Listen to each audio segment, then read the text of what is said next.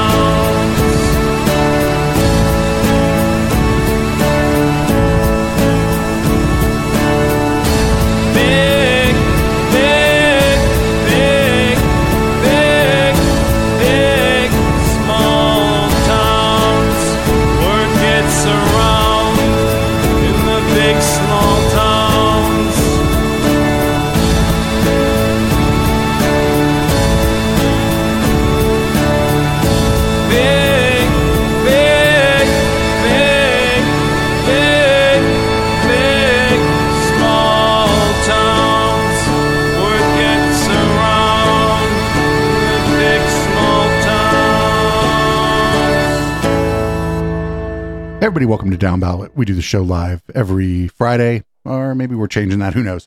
Um, 7.30 p.m. Pacific right here on Twitch, twitch.tv uh, slash Echoplex Media. You can support this project many ways. Just go to echoplexmedia.com, click that support tab, and of course, uh, live viewers, you all know the deal here on Twitch, how to give people money.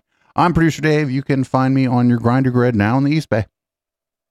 Uh, this is the councilman. You can find me at the underscore councilman on X slash Twitter, the X Twitter maybe, um, X Twitter, uh, and I'm still there occasionally, getting spicy.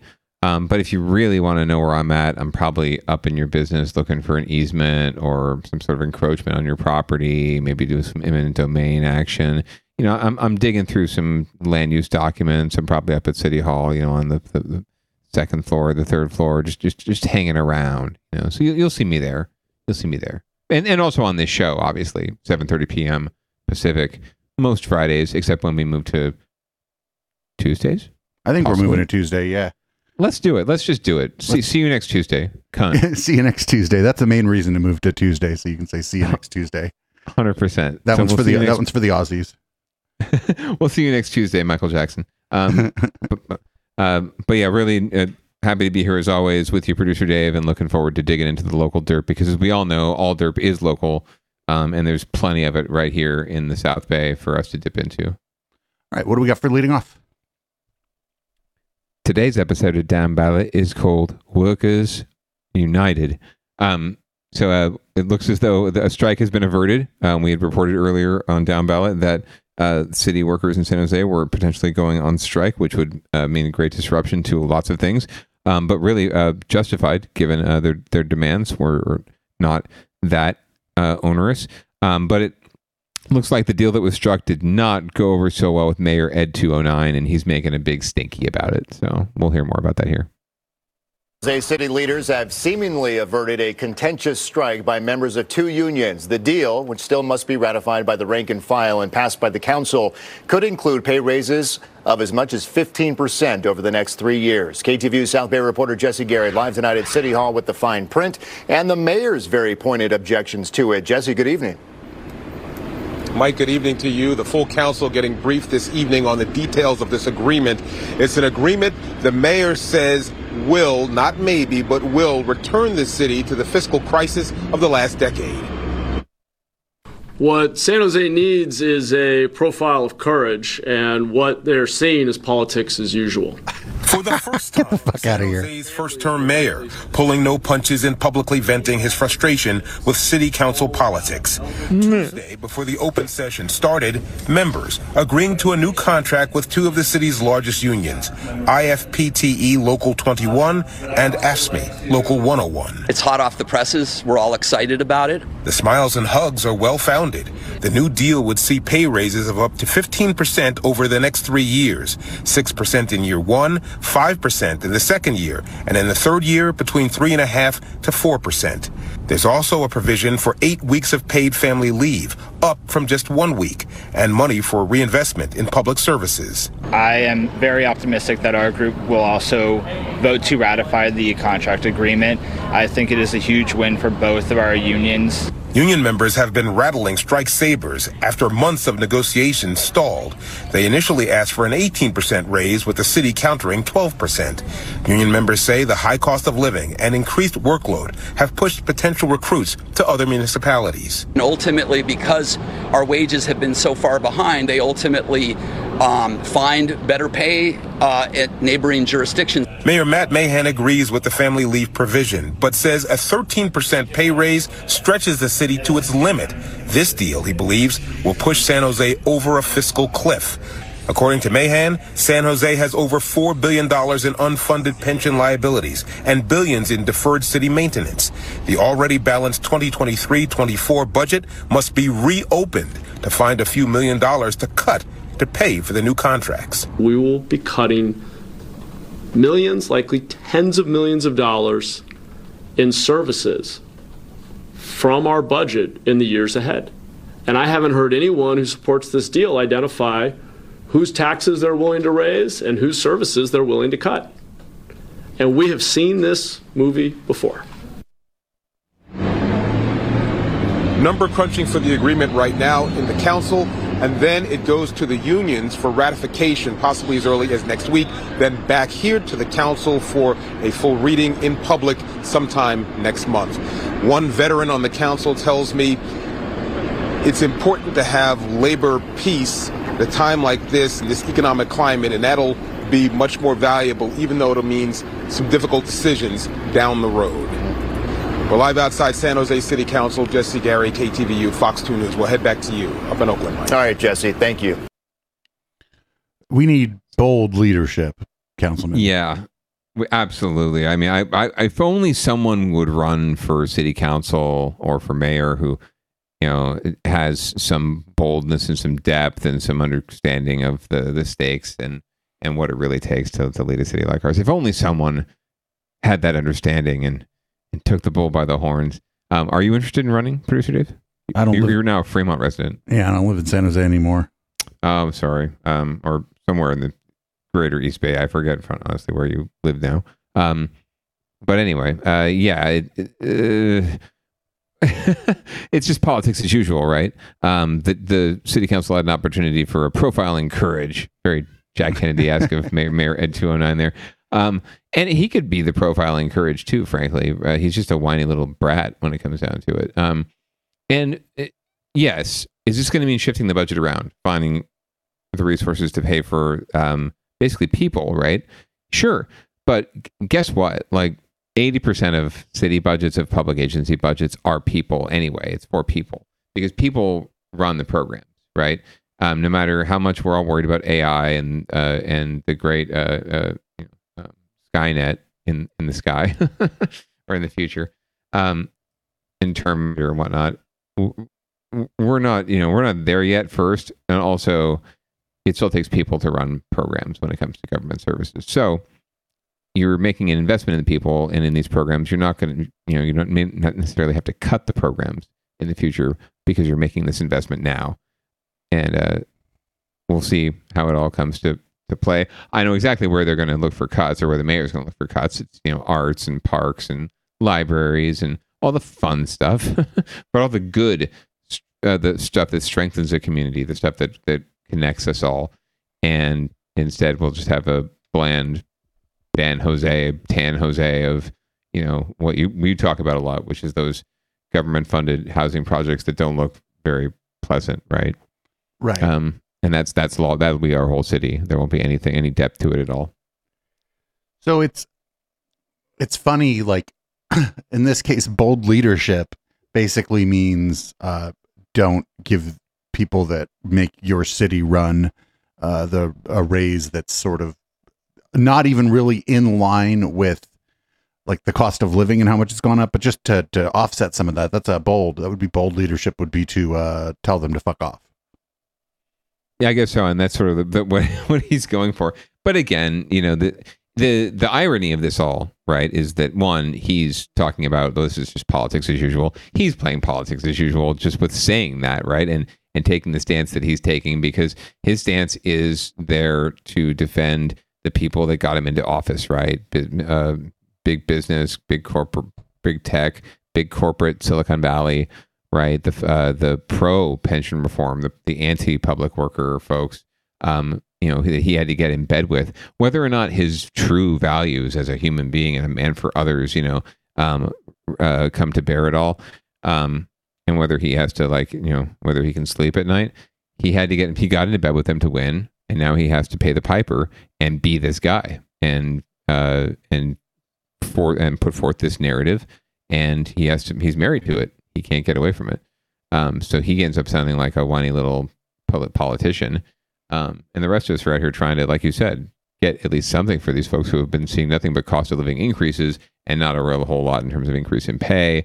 And in fact they're working overtime. And in fact they're working overtime because the city is god awful at filling positions well they're god awful filling positions because they're not paying people enough right it's just it's a it's a perpetual a perpetual cycle so the more we pay people the more we respect our workers the better everyone's going to be it's going to lift like that anonymous council member said uh, labor peace does in fact benefit everyone uh, in the long run um, but it's funny like the veteran council member there's not many veteran council members at this point so Right. uh, that, that narrows it down to like two or three. Um, and I think he said, I think Gary said uh, he, Jesse Gary said he. So that it down to like two guys. Um, so we can, I, we'll, we'll, we'll let you all guess who they are. All right. Well, up next, uh, I guess I'm not sure. I'm not sure if this is good news or bad news or just news. Uh, we got uh, East. We're going to move on to winners and losers, where there are no winners, and if there anybody does win, it probably wasn't who you were rooting for. This is a case where it looks like uh, the police arrested the police. Isn't that always fun? We're going to start with FBI agents busy this morning, arresting nearly a dozen Bay Area police officers for crimes ranging from violating suspect civil rights to obstruction of justice. The officers all worked for either the Pittsburg or Antioch Police Department. Oh, I'm stunned. NBC Bay Area's Velena Jones was in Oakland federal court when officers faced a judge. She joins us live now from there with the whole story. Velena?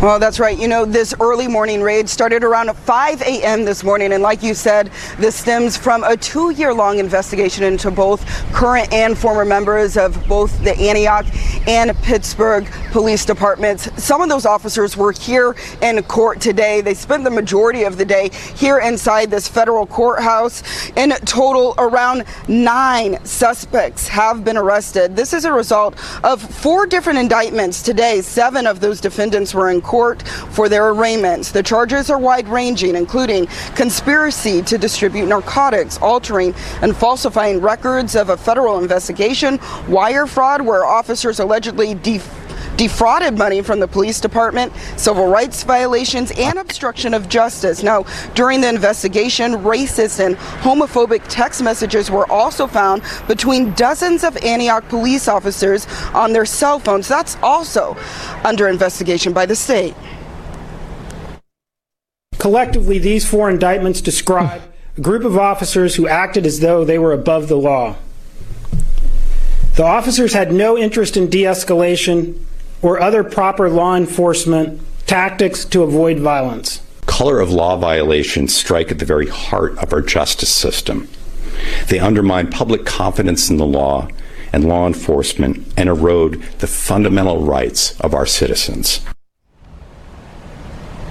Now, one of those Antioch police officers, Morteza Amiri, is charged in two of the indictments. His attorney says they are still waiting to review the discovery of evidence. They add they're disgusted by this early morning FBI raid, explaining that their client would have surrendered peacefully if he was given the opportunity these dramatics, and that's what they were, that took place at his house in the very early morning hours today were entirely unnecessary. It was unconscionable. There were flashbangs deployed at his house. He was Oh. surrounded, and uh, there was use, as I understand it, of a megaphone.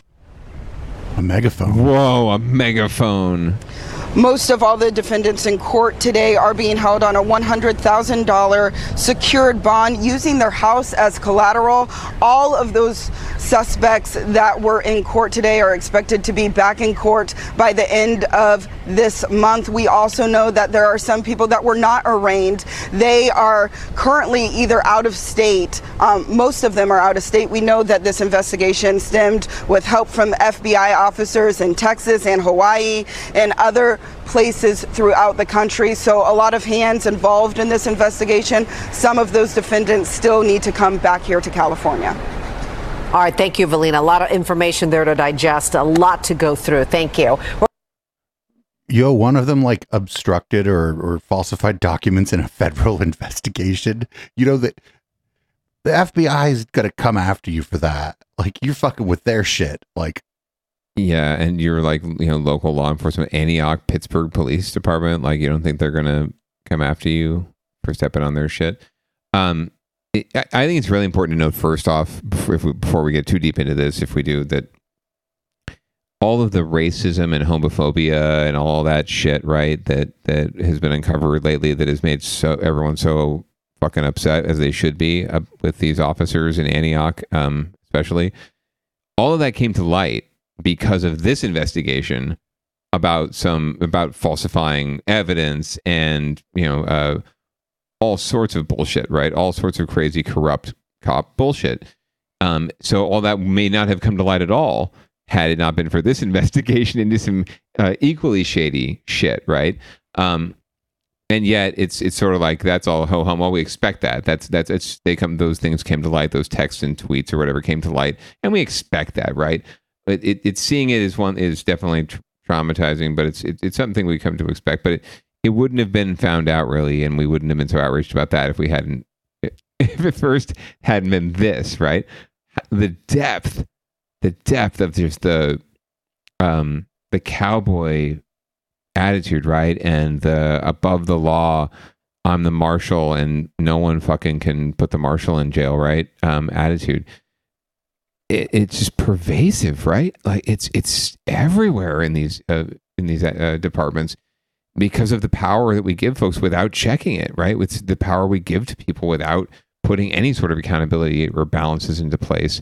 Um, you know, these people have guns and batons and pepper spray and body armor and tanks and megaphones, all manner of megaphone, megaphones, right? uh, like it, that's that's the uh, the frightening thing is that uh, how how unchecked all of this is, right? And we expect somehow, you know, we're supposed to like you know uh, uh, default to oh yes, public safety. You know, God bless our first responders. You know, they're doing their the, the you know they're doing the good d- duty to keep us safe that none of us are going to do. They're putting their lives on the line, and that's all tr- true to some extent, right? There's some layer of truth to that, but it just adds so much more layers of bullshit when this kind of crap comes to light, right? And yeah, I'd like to blame it on just a bunch of white yahoos, white Yahoo cops, but it's it's just pervasive. It seems to be pervasive. Um, it's just the it's the the attitude of folks who go into the profession. Maybe I don't know.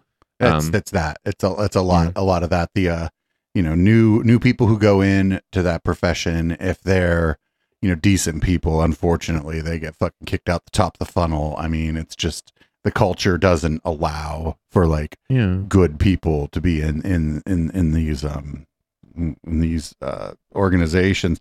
But the Antioch one, I mean, the Antioch one is like just above and beyond the just your normal cop shit. My God, right?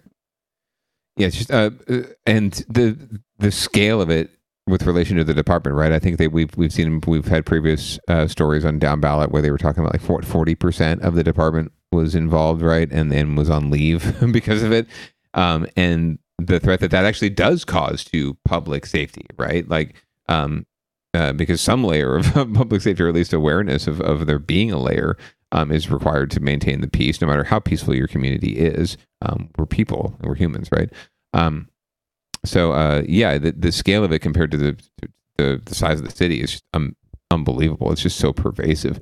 And I would be just as upset as the mayor has been. And we've seen him like practically like in hysterics, right? Like just frustrated. And I would be too if I was the mayor. I mean, good lord, the the levels of hypocrisy and and, and assholery that's that's hap- that happening out there.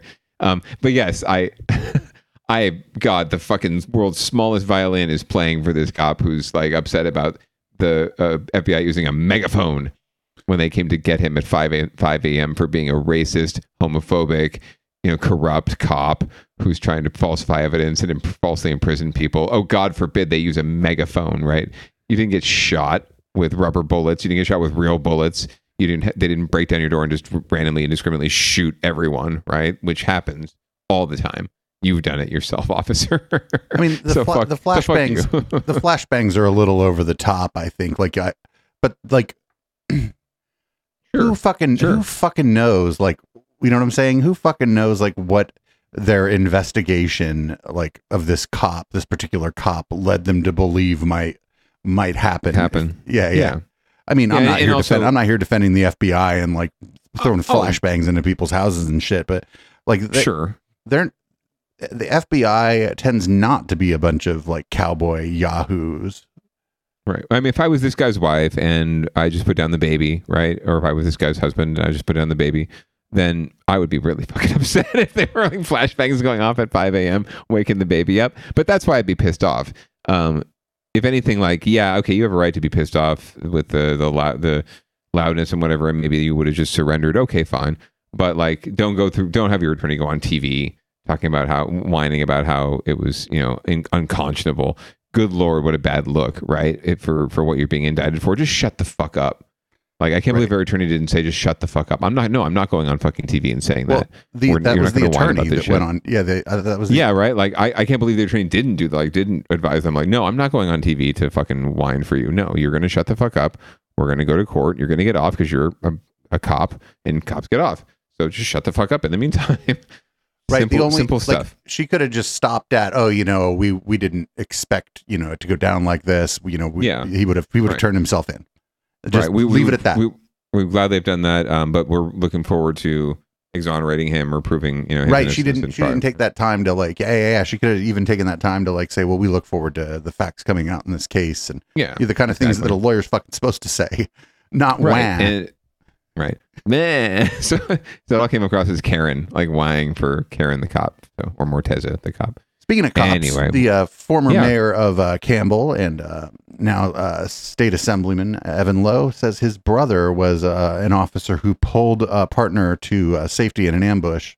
I don't know. We'll watch this story. These, I guess this this guy can't be this guy can't be as uh, as terrible a cop as the the one who got arrested in Antioch. Hopefully not imagine. hopefully not Well, who knows though? Who knows? This guy's probably done some shit too. well, The that's police Kevin chief, Anthony Mata, called the actions of the second officer a quote, undeniable act of courage few will ever experience. South Bay Assemblyman Evan Low says his brother Ryan Low is the officer who pulled his injured partner to safety this morning. We spoke with Evan Low tonight to get his reaction to his brother pulling his partner out from the line of fire. Mike, even just as I talk to you, I'm shivering. Uh, I'm quickly going to be rushing down from Sacramento to give my brother a big hug, my older brother a big hug, and hold him as long as I can. There will be a time and a place to recap all of this, but you can imagine that the next days and hours for him and so many will be very perilous to relive and to think about what actually happened. The chief of police said the actions of Officer Low surely contributed to both of them surviving the ambush attack. Without hesitation or consideration for himself, the officer's partner extracted the victim officer from the line of fire to a place of safety where he began to treat her injuries. Officer Low has been in law enforcement for 10 years, six with the San Jose Police Department. Okay. So yeah, this is a rare, rare winners uh, uh, item for uh, the docket here, but I think it leads into the somewhat into the next story. But um, you know, good on you know Assembly Member Low's bro for stepping up and, and protecting his mate. This has been uh, in the news quite a bit lately. At least the incident itself has been in the news quite a bit, not necessarily the Yeah, we probably uh, elected connection. Did we did we miss it because uh, we didn't do down ballot last week, or did I just miss it because I haven't I've been busy and not following the news? It's recent. It's it's been on. The, it was on the cusp of sort of the last week, but um, uh, over the uh the weekend, I think, uh, maybe Okay. early this week. So, um, but yeah, there was so there. The long story short, there was a uh an ambush attack of, of however you want to define that of a San Jose police officer, a female um officer. She was shot, I guess, outside of her vest. Um, she's in she's in the hospital now, recovering. Um, but uh, Evan Low's brother is her partner, um, and was there on the scene, Johnny on the spot, um, and uh, was able to uh, at least assist her um, until the paramedics arrived. But um, yeah, good good on him. And so a good story. I wanted to follow up with a story about some god fucking awful cops with at least a story about one cop who did well. Um, but also the you know there is a loser aspect to this in terms of you know um, cops getting ambushed in the first place, um, especially in San Jose. Um, and uh, just another sign that uh, you know there there is definitely some. It, I don't put this at all to like you know the economy or whatever you know the, the situation out there um, we're dealing with with poverty and whatnot. I don't I don't ascribe crime to that. This is I think much more about the friction that's developed and the, the distrust that's developed between and and continues to develop and has been there since the beginning between police and the policed, right? Um, especially the, the communities where that are over policed, right? Um, so I don't think this is the end. I don't think this is the, this is the last time you'll see something like this. I think you're going to see more interactions and more confrontations, um, unfortunately, and uh, yet to be seen what the consequences will be. So Yep. Well, our next story is an odd one to see based on just uh, socioeconomic factors. So I just wonder, like, right? I want you know, oh, this, this the name of the, the the title here is San Jose ranks uh, second in top U.S. cities to raise a family, and my question is, for who? for people who like museums and you know strollers, I don't know. And have have two uh, six figure incomes. There you go. That's right. Okay, well let's let's see what the let's see what the news has to say about this. Fabulous. Time it's La Monica. 17, well, the Bay Area's biggest city has just been named one of the top places to raise a family. U.S. News and World Report looked at several factors for the list, including the cost of living, average salary, and quality of high school educations. With those ratings, San Jose came in as the second best city to raise a family.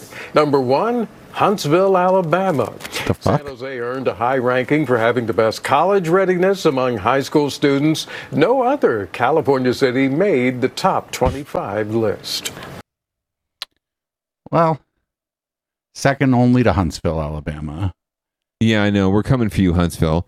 Uh, I didn't catch all of the factors that what that came into play there, but um, yeah, I, I didn't see. I didn't hear like cost of living really, or um, I mean, it sounded more like quality of life issues, right?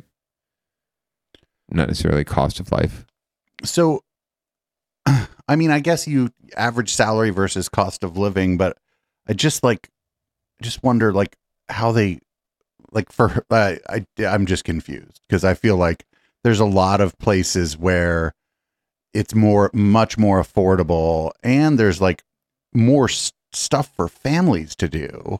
Like San Jose Sure. is kind of dull for like there's like what do you, there's there's not there's like what there's a, a the tech museum and the the children's discovery museum and and what else There's quite a few. I mean, there's actually quite a bit of stuff. I mean, Happy Hollow, you could go into a lot. There's quite a bit of uh, of stuff out there for families to do. Right, like the quality of life, frankly, is not necessarily the issue. Right, like we talked about it before. This is a very safe city, first and foremost. Right, like we don't need a very large police force. We haven't needed it, and we're, we're not falling into the you know the debt you know the great abyss because we don't have a huge police force because this community is relatively safe and we look out for each other and it's generally a safe community. It's suburban esque.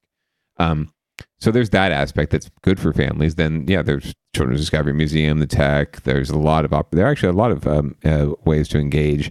Um, a lot of great programs out there. A lot of youth programs, youth arts programs, music programs, um, and good public schools for the most part. Like we complain, about, a lot of folks complain about them a lot, but it's actually pretty decent in terms of our public school districts here, um, and in San Jose especially. So uh, there's a lot of you know good for them. But yeah, the the bottom line for me, being a parent now, right, with Bad Baby, you know, um, I'll give you an example. Like you you go traveling right now, you, you pack a bag for yourself, you get a, get in a plane, you get in the car, whatever, you're gone, and that's fine. Nowadays, for me, it's like I pack, I get a half a bag for myself. I have to split the other bag with half with the good wife, and then Bad Baby gets like five bags, right? it's an expense. There's an expense. There's all sorts of additional uh, costs that go with having a family, right? And if you have multiple bad babies, uh, good baby, bad baby, whatever, you want to play them off each other, then it's more expense, right? So the economics to me are the number one thing if we're talking about raising a family, good place to raise a family, um, because you have to be able to afford it first and foremost, whether or not there's you know amenities and all the fun stuff and all the quality of life stuff. You need to be able to afford the cost of life, and it's incredibly you know every day more and more progressively unaffordable for a family to live and to maintain and to stay here in Silicon Valley unless you're making like you said the double six figure tech salaries right? Um, and frankly I look around and the friends I have who are still here the and raising families that's what they're making right? That's that's what mom and dad are making in the six both are making in the six figures um because that's what it costs um to either it's just to rent forget owning a home just renting um and and raising a family. So yeah it's it's a fucking pain in the ass um to to do it financially but you do it because you want to but it's it's it's like we're punishing almost families these days with uh, just the added burdens we put on them. Well, that was a that was a surprising story. I I just I I I don't you know I don't know off the top of my head, but I can't imagine that that there's just got to be so many places where it's just so much more affordable to have a family where there's like decent enough jobs and the cost of living is like like where houses are like half or sometimes even a third what they cost in in San Jose and it's like sure it's like yo Yeah, it, it- but you know, less and less, right? Like I think that. The, I mean, I think I know those places exist, right? In the exurbs and sort of the more, uh, not rural, but you know, yeah, rural and non-city uh, places, folks, places out there. Yeah, it's still somewhat affordable relative to here, though. But it's all relative, right? It's all and it's all scaling up. It's all ramping up, and slowly but surely there won't be no affordability left anywhere um, because you know places like ours land in places like ours with you know, temperate climates, right? As as climate change continues to impact everyone, and people are fleeing their their native lands because of climate change and, and heat, right? Um, our land's going to become more desirable, and yeah, there's going to be more squabbling over it, and more cost of living increases, and it's just going to become more expensive to live anywhere in North America. per- Period. Let alone the Bay Area. So it's something that we need to grab a hold of now and and, and, and solve for now, and we're just not doing that, unfortunately. Um, but we are talking. But we like to pat ourselves on the back and say, "Oh, there's like lots of things for people to do, and good, and lots of college graduates." so therefore, it's a good place to raise a family. So we got our next story. It's this lady again, the self-driving car lady who she was like, I had to walk five minutes from my from where my car dropped me off to my destination. And I'm very upset about it. Um, but we're going to find out more about a recent experience that uh, she had rolling around in a cruise self-driving car. I'm guessing it didn't go well for her. So this is like deja vu all over again. Uh, we tried to get dropped off at uh, the Randall Museum with Waymo. Didn't work. They don't even go there. Now we're going to try cruise. Guess what? They don't go there either. It's outside of their map area. So here's the goods. My son, Hi. he is ready to uh, try another one cruise to see how it's going. Says Oh, I thought this guy was like a hip DJ or something. I didn't know. Okay, meet at your pickup spot in six minutes. Okay. Here it is. Yay. That's so weird. That's just a robot. Oh, oh, oh. See, it's going far. Let's find a safe place to park. Okay. Didn't get us to the address where we wanted to, but that's okay. Woo! I'm pretty sure it would have waited for you if you didn't run. Cruise support, press the square button on the ceiling above you. It's just kind of surreal. Look, look at the steering wheel. Look, uh, look at the steering wheel. It's freaky.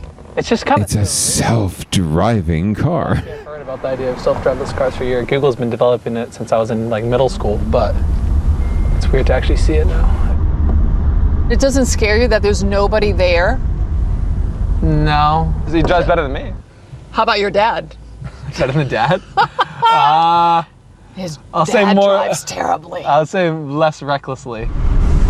See, she's already copying to it. Humans are worthless. the handbook of driving to a T. But I just don't think a lot of young people want to support this technology. I was just talking about it with two friends, and both of them were like, "Yeah, just AI in general scares me," and I think it's mostly the loss of jobs. I was like, "You don't have to fear anything for another 10 years," and she's like, "Yeah, but I'll be alive in 10 years."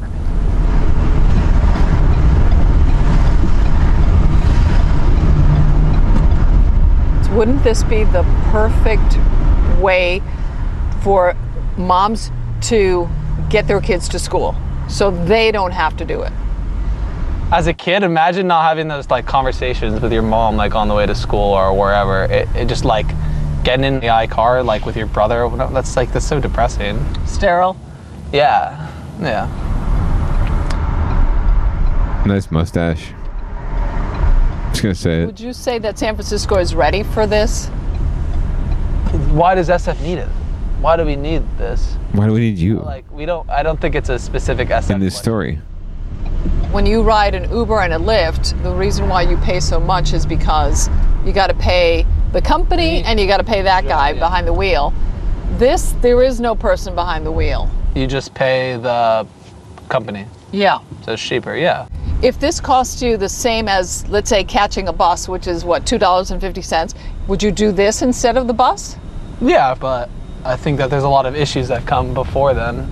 If you have this 40 people that are on a bus that are now in cars, traffic is even more jammed up. I mean, the city is jammed already. Yeah, but it would add a lot of congestion. Wow. Do you see that? right- It's blocking. Yeah, it's blocking intersection. Oh man! Wow. It's reacting like a human being would be by blocking. the guy on the bike's like, fuck you. this is supposed to be supposedly super safe. Wow, are you noticing that kind of like going back and forth in this lane? At first, to me, it feels like, oh, this is kind of cool. And then it makes mistakes. And then I start feeling not that cool and secure. I love how journalistic the story is. Well, as I discovered, it doesn't take us all the way home. Home is just outside of the uh, mapping area. Okay, well, one's a So here we are again. It's not where we want to be. In the safest place to park. We've arrived. Thanks for riding with Cruise. Like the, the car was seriously looking for a safe place to park. I'm pretty sure. Like, oh, there's people parked there. Oh, there's people. I'm not going to double park. I'm not going to block traffic. I can't block traffic. Oh, here's a place to park and let people off safely. Right? You, like, oh you know my what probably stops right in front of the fucking museum? Uh, your feet or your bike The bus. Or the bus. The bus. I bet the bus stops right in front of the fucking museum. beep beep. Yeah, for sure, man. Uh, good lord, this this is the what a dumb. Just the the loser here is everyone who, like, including us, who had to spend a couple minutes watching the story, to the journalist who just is not much of a journalist. Like, good lord, like, how much worse can you get than enlisting your son with the awful, like, fake, you know, uh, cosplay porn porn mustache, you know, uh, to validate your story? Like you couldn't find another millennial or Gen Gen whatever or to Gen Zer to back you up on this story. Like, and all you're doing is complaining. Like, so both services didn't go to this museum. Maybe you're not typing in the right address. Maybe like the museum name isn't correct. Like I don't know. Maybe maybe that's just not accessible by a car. Maybe like a bus or your bike or your feet might be the better th- option to get you there. Um, but yeah, it's just stupid. Someone who's got like got some sort of problem with it and wants to you know do a story about it, and their producer let them do it. That's the sad part. Yeah, like it seems like it seems like this gal's beat now is just getting in uh, a driverless car and complaining about it, right? Sure, and and frankly, like you know, Big Guy Chaban's been able to like make a career out of just putting himself on camera, you know, beating up on homeless people and and and folks who are experiencing major mental trauma, right? So so if he can do it, why can't I? That that sort of seems like the attitude here. I hate to see what this lady. I, she should try the bus. Go there on the bus. She'd complain about the bus. Oh my god, what would she say? She'd be like, "People ride this." Yeah. Yeah, there's like it smells like pee sometimes. Um, and I've seen people like who don't look like me on the bus. I don't know where they're going. Um, but we're on the bus and I can't escape sometimes. I feel like sometimes I'm trapped. Um, I wonder if she ever takes the uh, the, the underground, the Muni. Ooh, wouldn't we like to go underground? I like the Muni actually in San Francisco. I I do dig it. I do dig it, and that is the Central Subway. Yep, all the way to yeah. So um, can't wait to use that. That'll be fun. So up Um, next, a story we've been covering. The, uh, Yeah. the board. Uh, there was this. There's a high school. I forget where it is now. Uh, Concord High. Uh, the Concord. Minutemen. I guess they changed. They're changing the mascot from the Minutemen, which they. vote I guess they weren't gonna. They were gonna, and then they weren't gonna, and then they were gonna. They're Yeah, they're- they kind of can't make up their minds. They can't make up their minds about this shit, but it's Concord, which is actually Antioch adjacent. So that maybe says a lot about the story. Maybe like, hey, that guy, that guy looks like a cop. We need to change. The, that, Um, guy the school falsi- board- that guy's falsifying records when he's not standing on this. Uh, Um, but the school board finally stepped up and have officially changed the name. So we're going to find out more about uh, that decision here and any fallout they, they might be experiencing. The Concord High Minutemen are no more. By a vote of 4 to 1, the board of the Mount Diablo Unified School District voting Wednesday to approve a new mascot for the school. Starting next year, they'll become the Bears. what I support is is making sure that our um, you know that our students feel connected to our schools, that students have a voice, and that um, students go through a process. Adam Clark is the district superintendent. He says discussions over the change have been happening for years after the district decided to replace human mascots with non human ones. The goal was to make them more inclusive. It's a time for new attitudes. And if changing a mascot will make students feel welcome, embraced, and empower them to participate more at their school, then I will support this. One of the concerns among those who called for change is the Minutemen holding a musket at a time where school shootings are top of mind for many students. Other issues come from the use of the word men. With the term men, then what about our what about our female students? Um, you know, they're they're not represented. Not everyone agrees with the changes, though. Matthew Dashner is a recent graduate who was on the student committee involved in the mascot change. He says even though the student body voted to become the Bears, he believes that was only because the status quo wasn't an option. They never asked us if we liked our current mascot or if we wanted to change it. We were Dude. just told that it had to change. The cost to change the mascot is estimated to be around $200,000. What? Money that Dashner believes could be better spent improving student life in other ways. It's kind of the identity of our teams. We fight, we fight even when we're down and the odds are stacked against us. We just keep fighting, keep going. Getting Like used to see Cocaine Bear. country was created, the Minutemen. In Concord, Tim Johns, ABC 7 News. The Concord Cocaine Bears. I think that would be a much better, much better mascot, producer Dave. I think that's a great idea. We should recommend it to the school board. Four to one. I wonder who the one was that dissented. Um, they didn't really get their their dissenting opinion into this Yeah. story. I don't know. I just I like the that, first of all that that young man is not going to the school anymore, so he doesn't have a, Yeah, he doesn't have a doesn't, doesn't have a dog or a bear in the fight. I was gonna say, hey, uh, Boy Meets World called. They want their haircut back. Oh, that was a very Boy Meets World haircut. Yeah, yeah. Not Was the not the main Oh character, God. his best friend, Center- right? Yeah, Ryder Strong. Yeah, center cut. The Shawn, Shawn Shawn Yeah. character. Yeah, uh, the center crop or uh, center part. Um, anyway, yeah, very, uh, very, very so. uh, very. All the kids on Home Improvement uh, had that haircut too.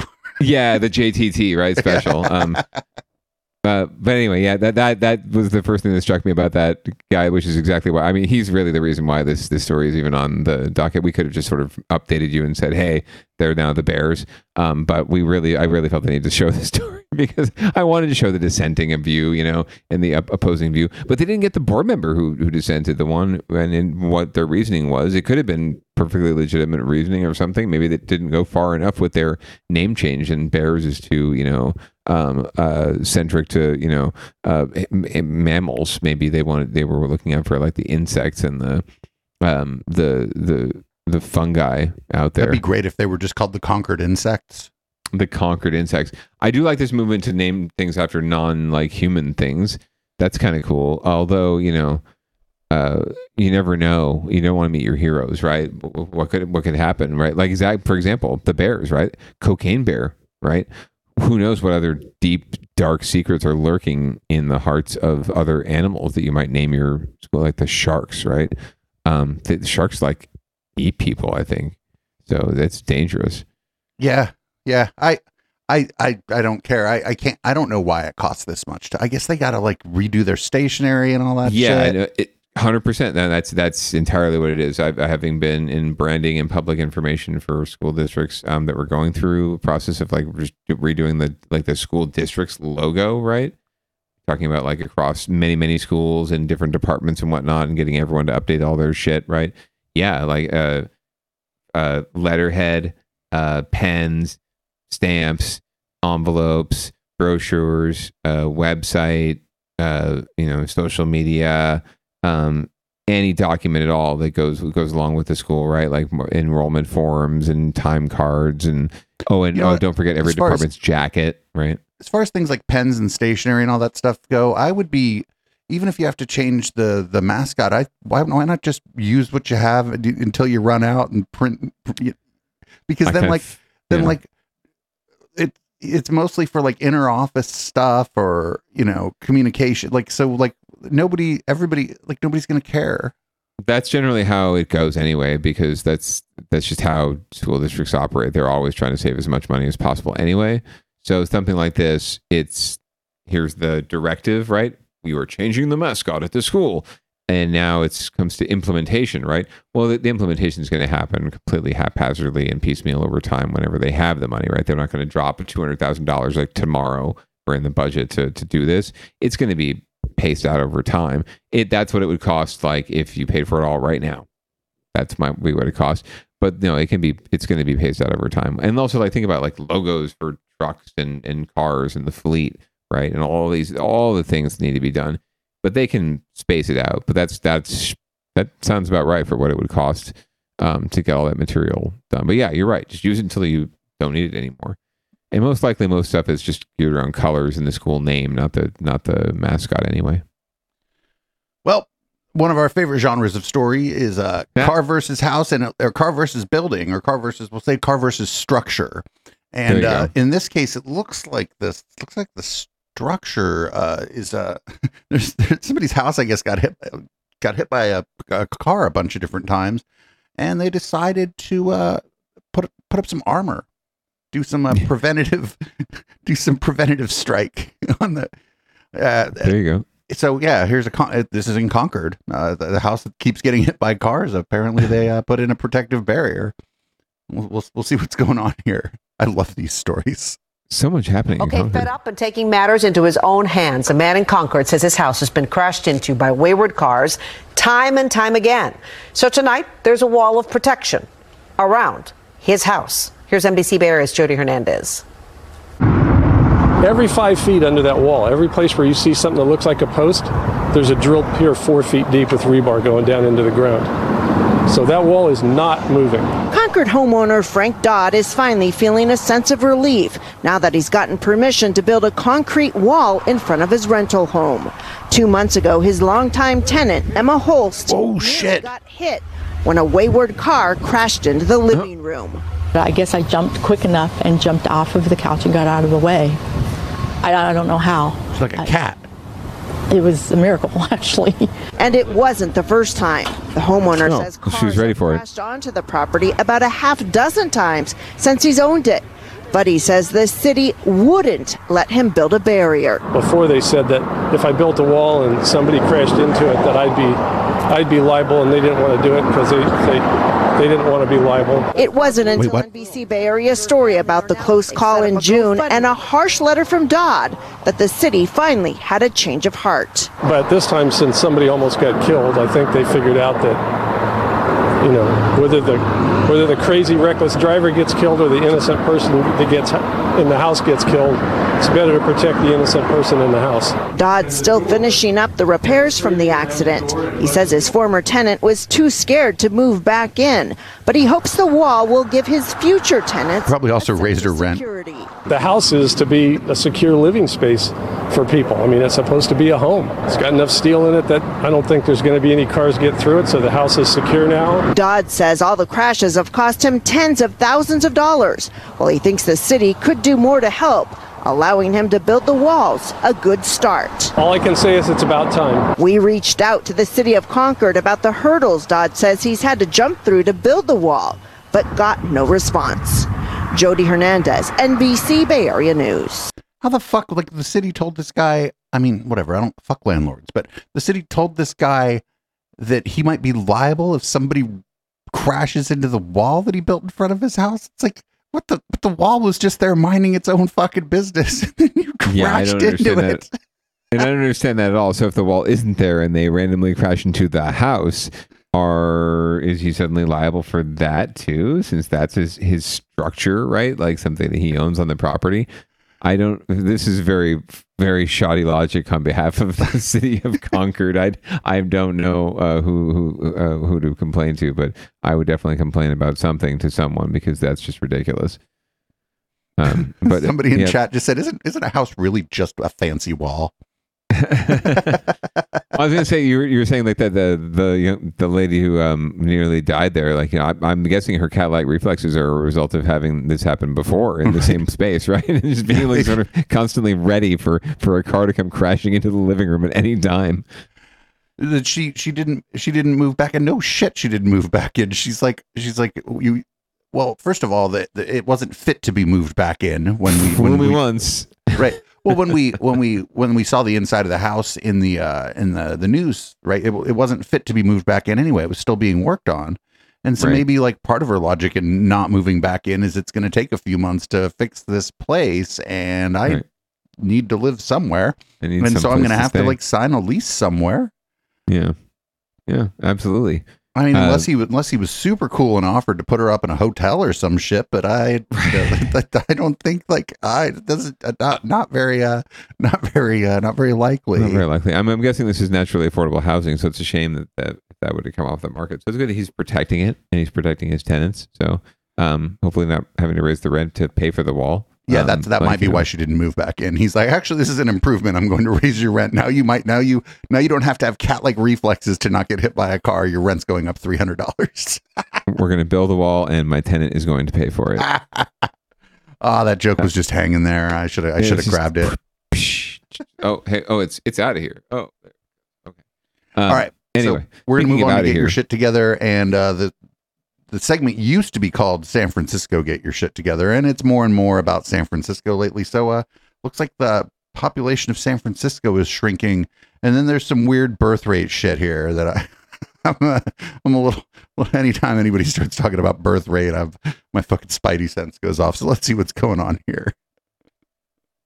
San Francisco's population is shrinking. birds have been declining in the city. So we're seeing right now uh, a little bit over 7,000 birds uh, a year, and we expect that to decline to roughly around 6,000 by in the next 40 years. According to the latest data from the state's Department of Finance, there are two factors working together towards this decline. Women and families overall are choosing to have smaller families, and the second is that uh, women are starting to have children at uh, later ages, which in turn means they have uh, less time to have more children.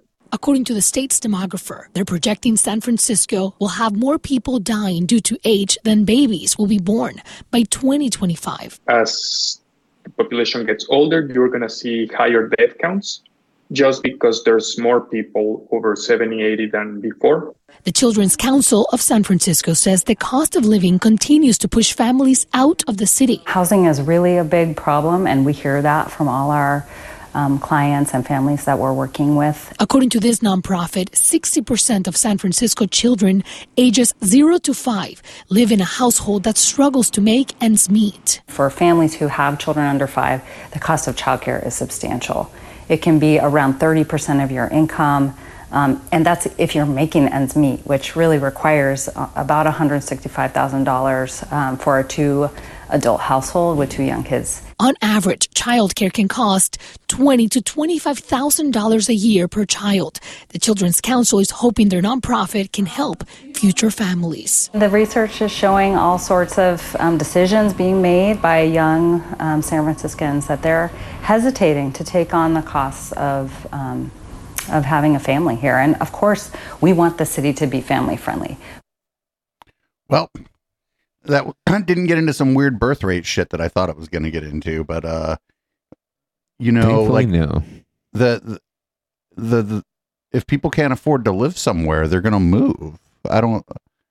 they- That's why the population of San Francisco is going down, and that's eventually like something's going to give, right? And then it's as as more and more people leave, it's going to hopefully maybe not maybe housing won't go down, but housing might like uh, flat, you know, end up flat even as uh, inflation goes up, maybe the housing prices will remain stable for a while as more people leave San Francisco. Yeah.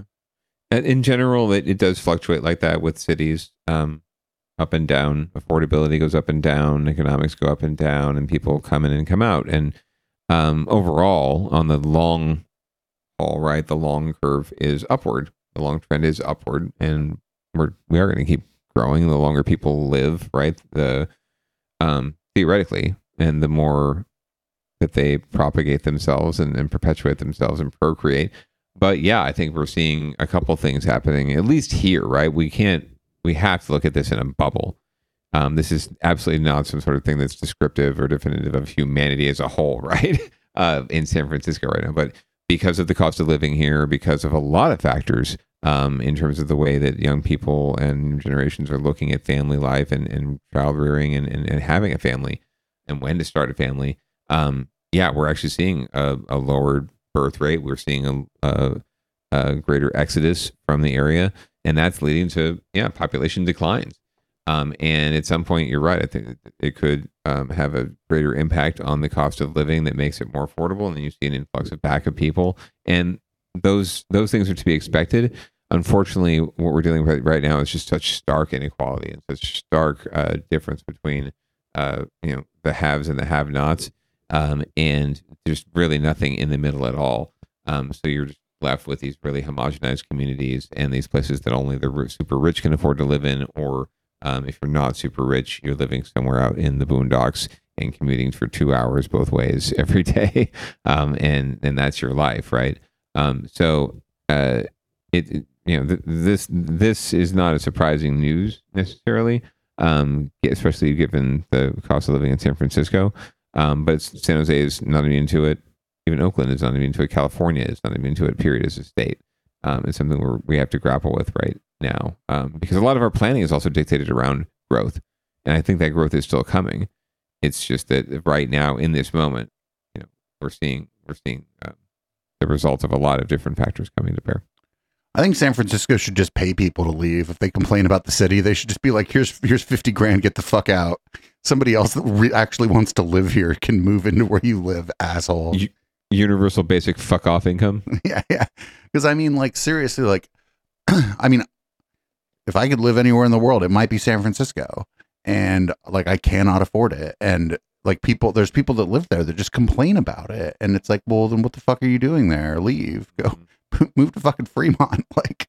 Right, right. Like even what we what we've uh, spoken about a lot in this show before is, you know, the noise or the you know the turbulence or the the you know helicopters or the police or the whatever the the loud people or the unhoused or the encampments whatever it is your your quote unquote blight issue right um, on next door. And and how oh my god like god forbid you live in a city of a million people that these things you know are a reality for you. We're so sorry about that. Uh that's the attitude right? It's like get the fine get out. Move to los banos. Move to somewhere else right? Move to bodega bay if you really are like or even like that even like like if you're in San Francisco and you think it's just too much, San Jose's right there. yeah right like downgrade a little bit or, or, or down you know downscale a little bit your noise factor You get a much bigger place in San Jose, especially if you're willing to like live in the burbs, like the South Side or whatever, man. Totally, totally. um, we'll we'll find we'll help you out. We'll find we'll find a realtor for you. Come come check with down down ballot realty. We know, we, uh, look out for our one. I know of a house in San Jose that's probably going to be on the market soon, but it should probably be condemned. So it's a bit of a fixer upper opportunity. And you might find like some random old Echoplex Media stickers on the table in the back patio when you move in, all included. All included. All included. All included. All Luckily, I got all the cables out of there. There might have been There you go. 2,000 feet of cable in that fucking room. Anyway, we're going to move on to a down ballot watch where these uh, stories are more, I guess, specifically political and about local government and the goings on in local government. So this first one is the group demanding the recall of the Alameda County DA, Pamela Price. They filed paperwork for the ballot measure. So a recalifornia is what we'll call it now. The effort to oust Alameda County DA Pamela Price, and it just took a major step forward. Today, members of the group backing the recall filed paperwork to officially start the process of getting it on the ballot. Price is seven months into her tenure and has already become a lightning rod in this heated conversation about criminal justice reform and public safety. Price ran on a platform emphasizing restorative justice policies, including reducing sentences for younger offenders, eliminating most sentencing enhancements, and holding law enforcement accountable. But critics of Price say she's too lenient on violent criminals. And Katie Nielsen reports the victims of some high profile cases are putting their voices behind this recall. Lori Mohs came to the registrar's office here in Oakland today looking for justice. Justice for the murder of her son, something she says is not going to happen so long as Pamela Price is still in office. Pamela Price is directly choosing to not charge properly in my son's case. Blake Mohs' mother, Lori, has been a driving force behind SAFE, or Save Alameda County for Everyone, where she and others in the group have filed paperwork showing the intent to recall current district attorney Pamela Price. Blake Mohs was shot and killed by a suspected shoplifter four months ago as he was working as a loss prevention officer at the Home Depot in Pleasanton. Since then, his mother, Lori, says DA Price is going easy on the female suspect in her son's case, not charging her with robbery or adding sentence enhancement that would mean more jail time if she's convicted. I think that she is really advocating more for the accused than she is the victims. Some families of victims believe Price has been pushing for the shortest possible sentences. But Price said in a sit down interview last month with our Betty Yu that she does not believe in adding sentence enhancements. Anytime that we can divert someone from the criminal justice system, that is a goal because the criminal justice system has been shown to be racially biased. But recall organizers say Price's brand of reform just isn't working. When we're talking about reform, it does not mean it's a destruction. Reform means to make it better, but it's not get, making it better. We reached out to Pamela Price's campaign multiple times today asking for comment on the recall effort, but no one responded to our requests. Of course, Price also has her supporters. The co-founder of the Anti-Police Terror Project is calling the recall effort, quote, politically and racially motivated. Cat Brooks sent us a statement saying in part, it's an attack on a democratically elected black woman. The folks behind this are the same folks who ran for election and lost. They're drumming up law and order hysteria and striking fear into our communities. There are real public safety issues at stake, and I hope the people Alameda County see through these malicious attacks. So even though the paperwork was filed, it's still a long road to the ballot. The recall group needs 98,000 verified signatures from the Alameda County voters within about six months. I think they'll get those signatures and it'll get on the ballot, but I don't. I don't know. I think like I think enough people like live in Oakland and Berkeley who are, are going to be supportive of the DA and I think enough people like sort of down South County, sort of like where I live, don't give a fuck and probably aren't going to vote, aren't, aren't going to care enough to vote, like to recall. You know what I'm saying? Like, sure, yeah. It depends on when it's on the ballot. If it's in November next year, then you're she's in decent shape because that's the kind of the electorate that got her elected in the first place. Um, and yeah, I frankly I think people are just sick and tired of these things. And Chesa Boudin made a nice exam, you know, a nice uh, uh, target, a nice, uh, you know, uh, uh pincushion for for those folks um, in San Francisco. I don't think the same thing applies here. Um, and I that last argument you saw was just dead on, right? Like, my God, this is like there's some there's a way you solve these things. It's at the ballot box, and she won based on the exact thing she's doing. So she's doing her job. So you're basically I don't know what you're complaining about exactly. Um, you don't like the way she's doing her job, then run for the office yourself. That's sort of my attitude. Um, but no one's going to do that. And uh, so let's so just more of a self more of a, more of a PSA, just you know, for everyone who does vote up in Alameda County, be aware. And for the for the fucking love of all that is whatever, if you're working somewhere, anywhere, and somebody uh, robs or burgles the place, ain't worth your life. I don't care if you're loss prevention, if you're security, ain't worth nope. your life. I'm not. I'm not nope. blaming the victim here. This person um, should not have been shot while they were fucking working but no. ain't worth your life. Yeah. And any company that tells you that that you are to intervene in a violent situation is a company you should refuse to work for. One hundred percent, absolutely. And I and I would I guarantee the Home Depot's policy on this is not intervene if you see violence. It's it is observe and report like a security guard. And yeah, this yeah, person, I, this this person, this person got fucking murdered over fifteen dollars an hour or twenty dollars an hour. So that's bad. This is bad all around. And uh, but I learned that Pleasanton is in Alameda County. For some reason, I thought it was in Contra Costa County. It's it's in that sort of interstitial area. It's right on the border ish kind of. Contra Costa is a little more northern, um, so Alameda reaches over into that Tri Valley area. I don't know if it goes as far as Livermore, but it it certainly reaches into that space. But for some reason, I thought the hills were the divider, but I guess I'm wrong. Oh, don't let the hills get in the way of a good county. All right, we got uh, San Jose uh, considering launching its own electric utility, which is good because yeah. when I lived in South San Jose, the power just went out like all the fucking time. Actually, and it's expensive. If, if, you pay a lot of money for the power to go out too, so yeah, yeah. Um, it's it's it's actually crazy. Um, I just real quick, I saw the PG and E bill here. It is mm-hmm. so low. Mm-hmm. I don't. It's it, it's still it's still PG and E, but I, I, maybe the city of Fremont steps on them and tells them like they can't. I don't. There's something going on because it's it's very. I mean, there was just one person living here before us, but still, fifty six dollars.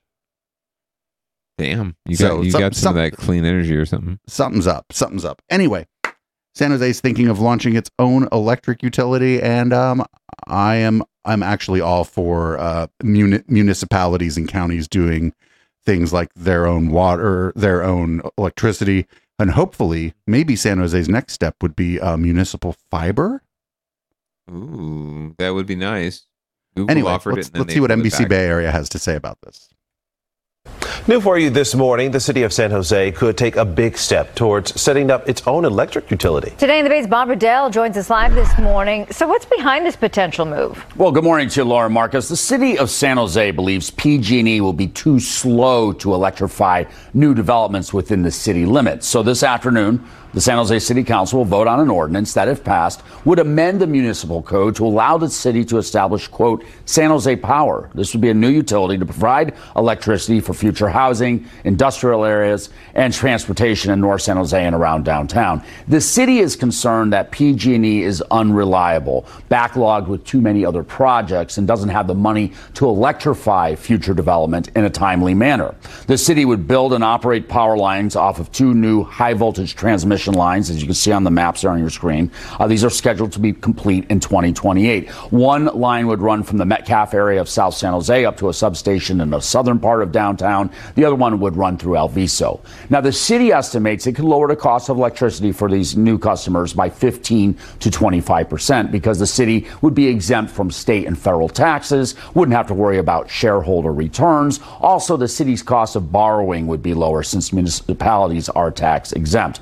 PG&E is against this proposal. Oh, you think? Gave me a copy of this letter that I sent yesterday to the city of San Jose. The utility questions whether the city would actually be able to provide lower rates given the costs of starting up a new utility. Wonders if the city can recruit a qualified workplace to run the new grid.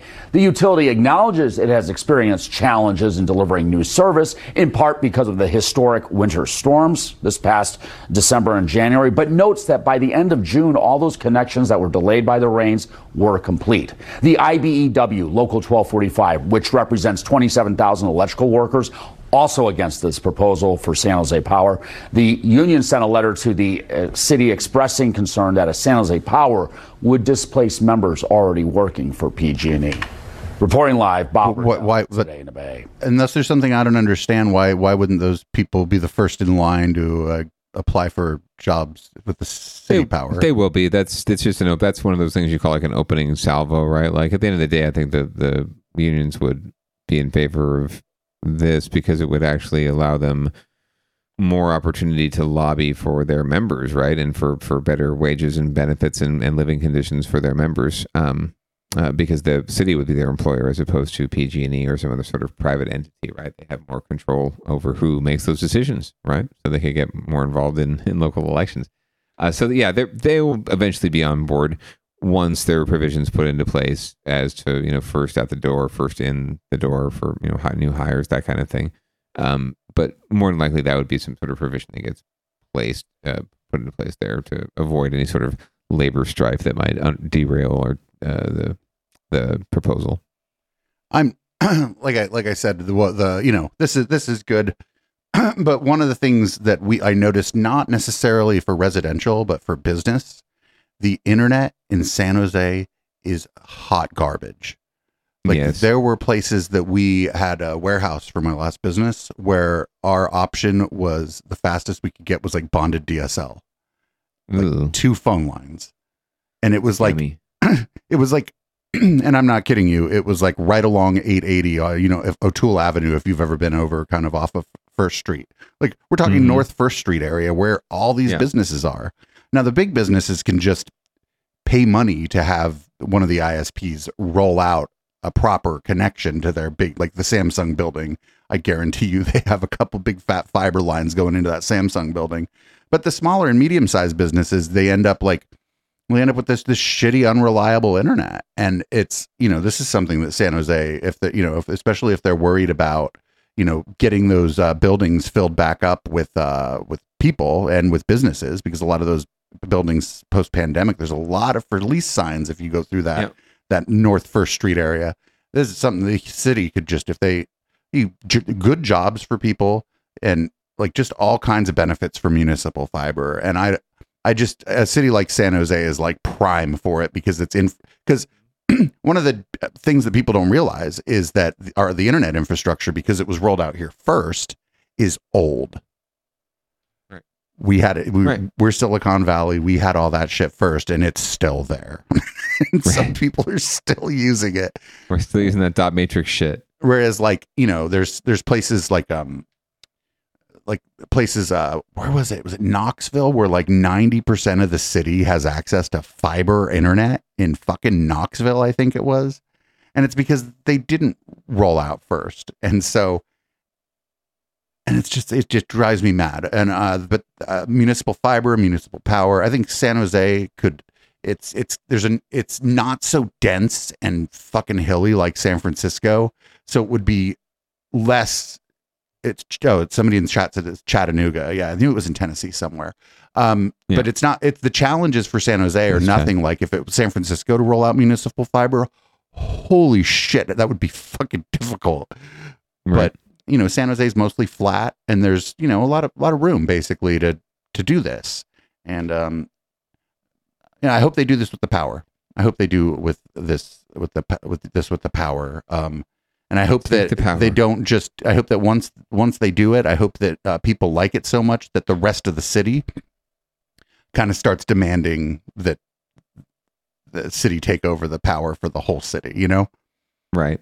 Absolutely. Um, we, we shall see. Uh, it's it actually happens in Santa Clara. If you're a resident of Santa Clara, they have their own municipal power company. Yeah. Silicon Valley Power. Um, but uh, and they swear by it. Uh, everyone I know who lives in Santa Clara. yeah people um, I, I good things to say. I know somebody who lived in Santa Clara who the main reason they didn't want to move from Santa Clara was because they they had like municipal power. They like was one of Mm-hmm. you know, they ended up having to move, but and you know, they may have been like over overstating it, but the Right. people there they do fucking love it. It turns out that like when when the city provides you with uh, services like essential services and does a good job at it, you w- want that.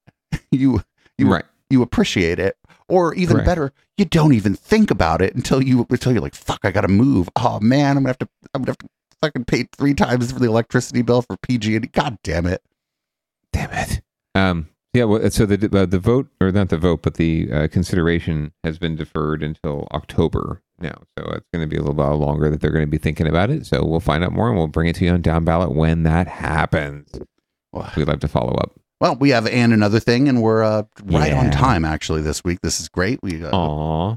so this is great because uh over this week i on one of my days off i think it was tuesday i got bored and i was like browsing through amazon video and i'm like you know i haven't seen cocaine bear yet and then i watched that and then this story shows up on the docket and i'm like wondering is that how the bear got to ha- got to the top of half dome Did a little cocaine, and like found some cocaine in the camper's bag. I'm like, yeah, I'm gonna fucking have half dome today. I keep talking about it. I'm gonna do it today. I'm Really, I'm gonna do it. Um, yeah. So this, we'll find out what happened. National Park say they have seen evidence that a black bear climbed to the top of Half Dome. On the park's Facebook page, the rangers say since bears are excellent climbers, it's probably uh, didn't even need to use that 425 feet of cable that leads to the summit of Half Dome. They say the discovery of the bear's presence on Half Dome is a good reminder that bear safety applies everywhere in Yosemite. that is a good reminder actually Wait a second. So I, the, it's a very good reminder. I'm just thinking the phrasing of this, you know, evidence of a bear on top of Half Dome. So obviously they did not see the bear. They saw the evidence of the bear. I'm guessing scat. Like they did it dump, Yeah, drop a dump? and they're like, oh, we saw some. Yeah, we saw some bear poop. Yeah. Okay. Uh, well, good on the bear. Congratulations for that ascent. It is quite precarious, so be careful, uh, especially in the dark. Um, but you know, bears built for that shit, so good on them. And that's another thing. That is another thing. Well, that was fun. Um, uh, and I think we'll be back on Tuesday with another, maybe a, tr- a shortened uh, episode of Down Ballot because there'll only be a couple days of news. We'll be back this coming Tuesday. And um, I do believe after that will be uh, it'll be the first uh, official uh, time that we do the public comment uh, show as as opposed to uh, uh, uh, oftentimes watching uh, local government meetings. We'll, we'll we'll actually be kind of officializing it. I'll be uh kind of kind of poking around maybe for uh, uh, a co-host. Maybe some maybe maybe you if you can stick around late some nights. Maybe maybe you and uh, maybe if there's somebody uh, out there who lives in a place where it gets a little spicy at the meetings, maybe maybe you could hit me up out there if you're listening to this and you're like, I don't live in the Bay Area. I got a couple people from Shasta that are probably going to be joining me occasionally, and um, yeah, it should be should be fun. So uh, everybody, make sure you're back here uh, on Tuesday. Like I said, it'll probably be a shorter episode of Down Ballot. Maybe we'll maybe we'll pop into the live uh, San Jose City Council meeting a little bit at the end if we uh, don't have enough. If we can't fill enough of it up, we'll see. We'll see what's up. But uh, There you go. If we could do that, that'd be a, that'd be a good time. I think it'd be a great segue. Uh, so we'll see you next Tuesday. you want to read this show out, Sure. Uh, once again, everyone, thanks so much for joining us, uh, listener, viewer. We appreciate you. Please subscribe, do all the things, give us money. Go to echoplexmedia.com and find out how you can do that. Um, and in the meantime, producer Dave, thank you for running the dials again. Uh, stay tuned for conspiracy bingo and turn your lights red. Remember, it's very important to get vaxxed, wear a mask, but pants are completely optional. This is Audible Smoke. Have a great weekend. Peace out. It's time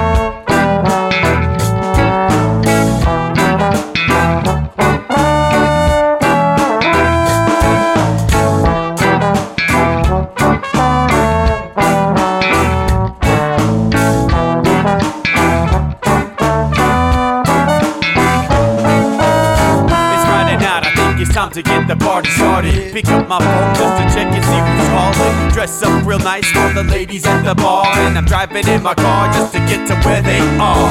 Here at the local scene is where I plant my feet. It's where I smoke my cigarette and I hold my drink. I look at all my friends, they're all blazing greens. Here at the front of the stage, waiting for MTV. Where are those guys who's standing next to me with a pipe in his hand, ready to blaze for me? About five minutes later, we're all singing Queen. Now get the fuck up on stage, man, rock the scene, yeah.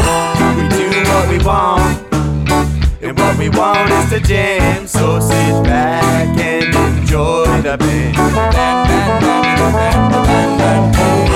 We do what we want, what we wanna do, and what we want is to jam. So sit back and enjoy the band. Enjoy that band.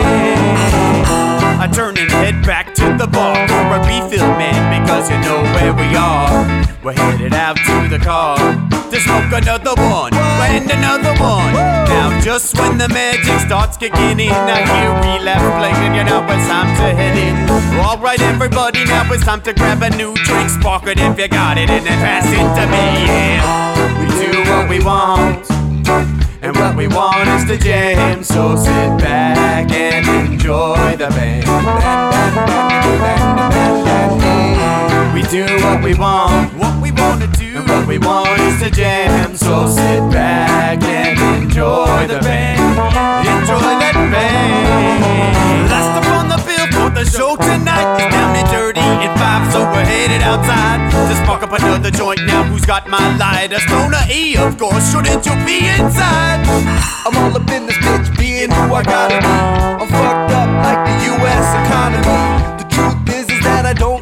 Logically. Stoner E take you on a psychedelic odyssey. Now inside motherfuckers is rocking me, and outside shit we smoke a lot of broccoli. Rocky the roller, yo, the sexy girl be jocking me. Ain't too drunk to fuck, but I'll probably doing sloppily.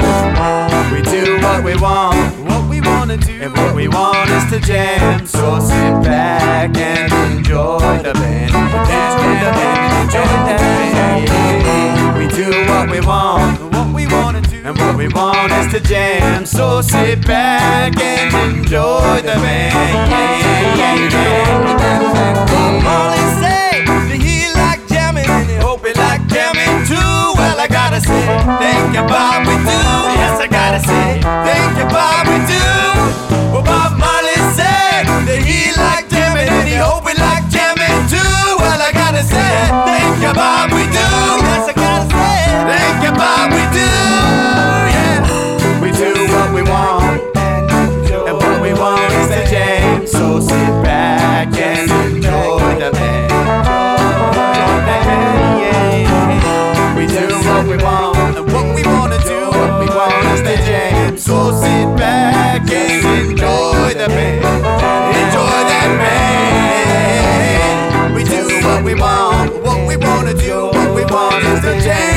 So sit back and enjoy the band.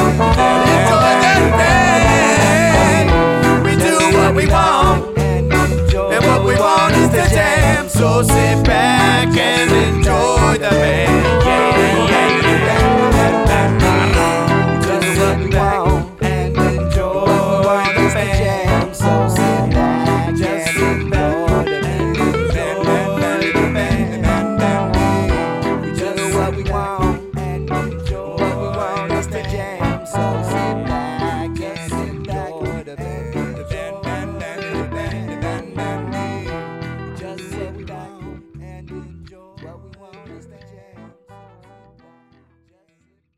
Can't get enough Echoplex and want to keep the conversation going with the hosts and community when we're not live?